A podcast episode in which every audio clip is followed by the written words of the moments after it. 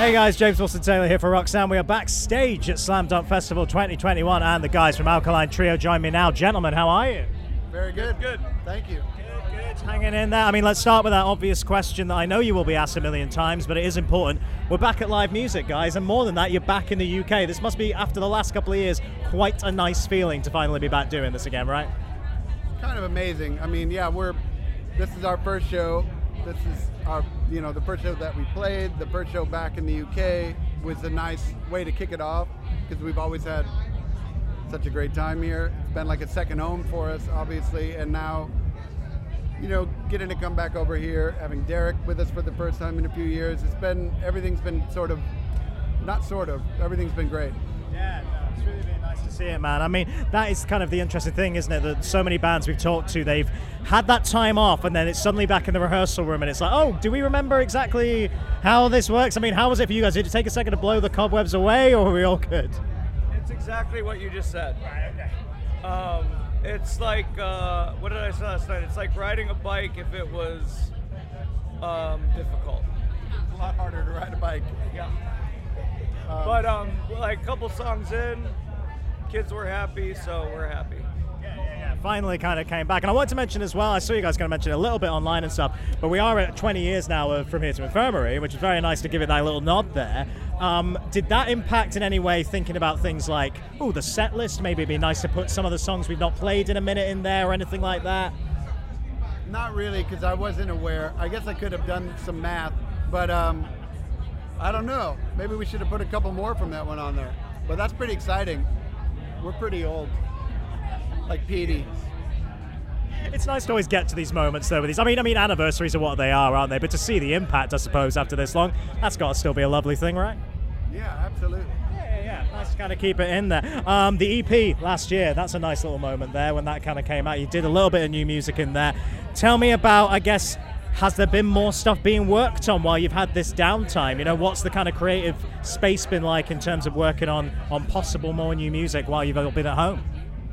I can only see her mouth moving. Oh, it was that. I, it's it is fucking loud. I will say this. We won't. I'll just shout it, Matt. How's it going? want to yell over things, then we won't have a show later. We'll do it like this. New music. Has there been much being worked on during this whole kind of lockdown period? How you guys been getting on? Uh, I try and write a song every day. I mean, mind you, it's not necessarily a good song, but uh, it's a practice that Tim Armstrong uh, hipped me to. And uh, so, yes, I, I, I, you know, sometimes it's easier than others, but I uh, have managed to write a lot of songs, some that no one can ever hear.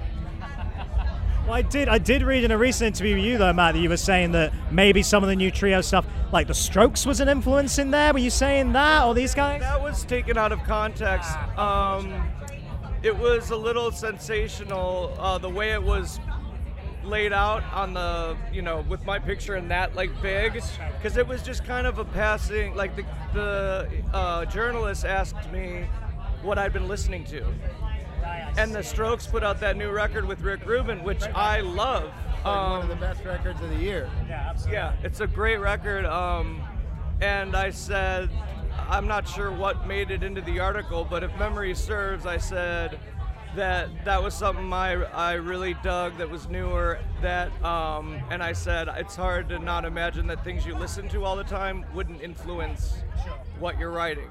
So it was a little. I mean, I said that, but it, again, taken out of context, it looked like, oh, we're gonna write a, str- a record that sounds like the Strokes. yeah, It's yeah. like, no. I mean, one expects that. No, no, no, no. I but uh, I love the Strokes. So Oh, of course, I wasn't do. mad. It was just Right.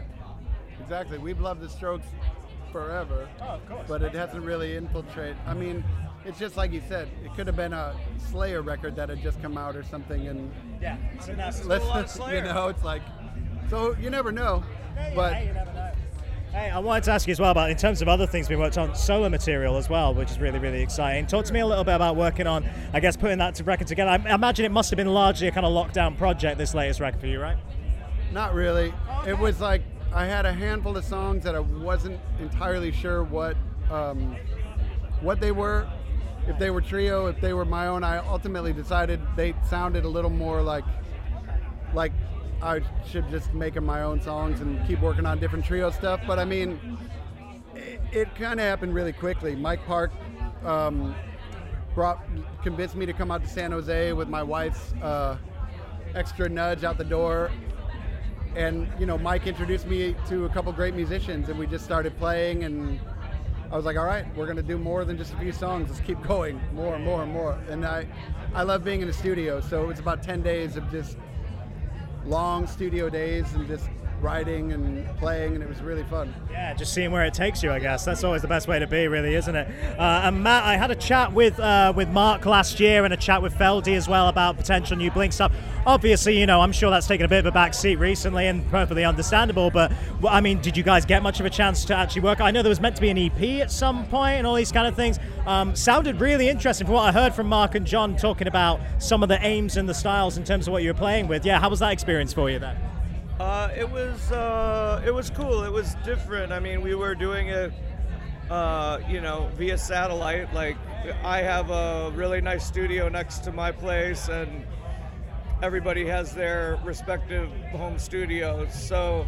Um, it was cool that we still got to. I think the songs are done. I think I did vocals, um, but we were communicating about the songs the whole time, so it was cool. It was like um, you know, the fact that we got to, to do some work at all, um, got to play at all, uh, was uh, something that I don't think a lot of people, a lot of musicians had the luxury of doing. So it was cool. I'd ra- rather be in the same room, but we, you know, I'm thankful we got to do anything at all. So um, I think it's really cool. It's um, it's Blink, but it feels like um, a uh, not a departure, but a progression. In a, Yeah. it, it, the songs are, I think, pretty interesting.